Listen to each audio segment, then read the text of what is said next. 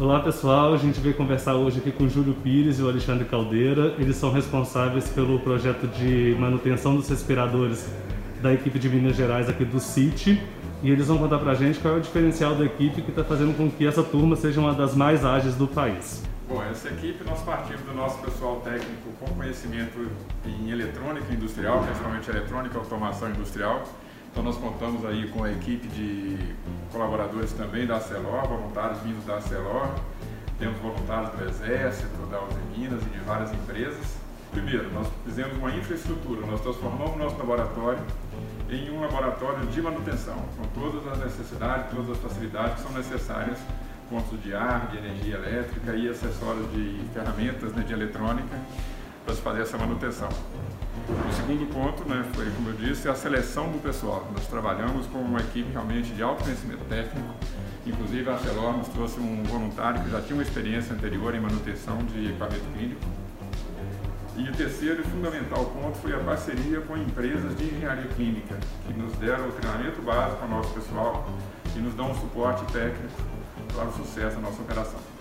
Tá, Alexandre, e quais são os principais problemas dos respiradores que chegam aqui? Você conseguiria dizer pelo menos uns três ou quatro guarda-chuvas que se encaixam nesse grupo de manutenção? São algumas manutenções eletromecânicas, então a gente vê com muita frequência a necessidade de troca de bateria, é, alguma regulagem, algum acerto da, das placas eletrônicas.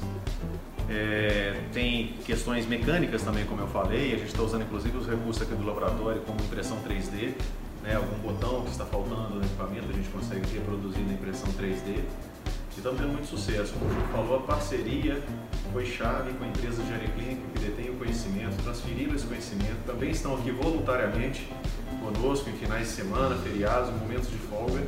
Eles vêm aqui e nos ajudam com uma etapa fundamental, que é a calibração desses equipamentos. A gente não pode devolver para o hospital um equipamento apenas é, consertado se ele não estiver calibrado e certificado e essa competência quem detém são as empresas de engenharia clínica. Então essa parceria foi muito importante. E a gente mencionou o nosso pessoal, né? com todo o time de voluntários, hoje nós estamos trabalhando em dois turnos né? e, e, e conseguindo recuperar uma quantidade expressiva de equipamentos.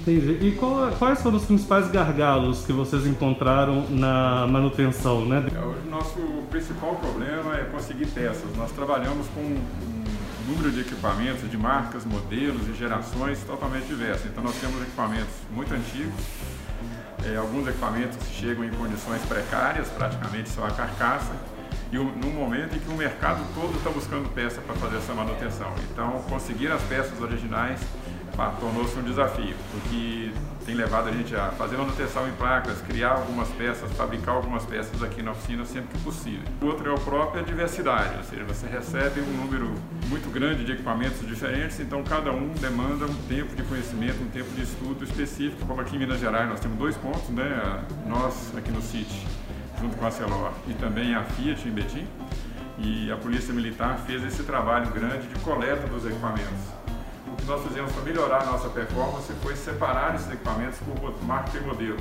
de forma que pudéssemos especializar o máximo possível a nossa equipe, ou seja, trabalhamos o máximo de tempo no mesmo modelo para ter ganho em escala. Com isso, nós agilizamos bastante o nosso processo.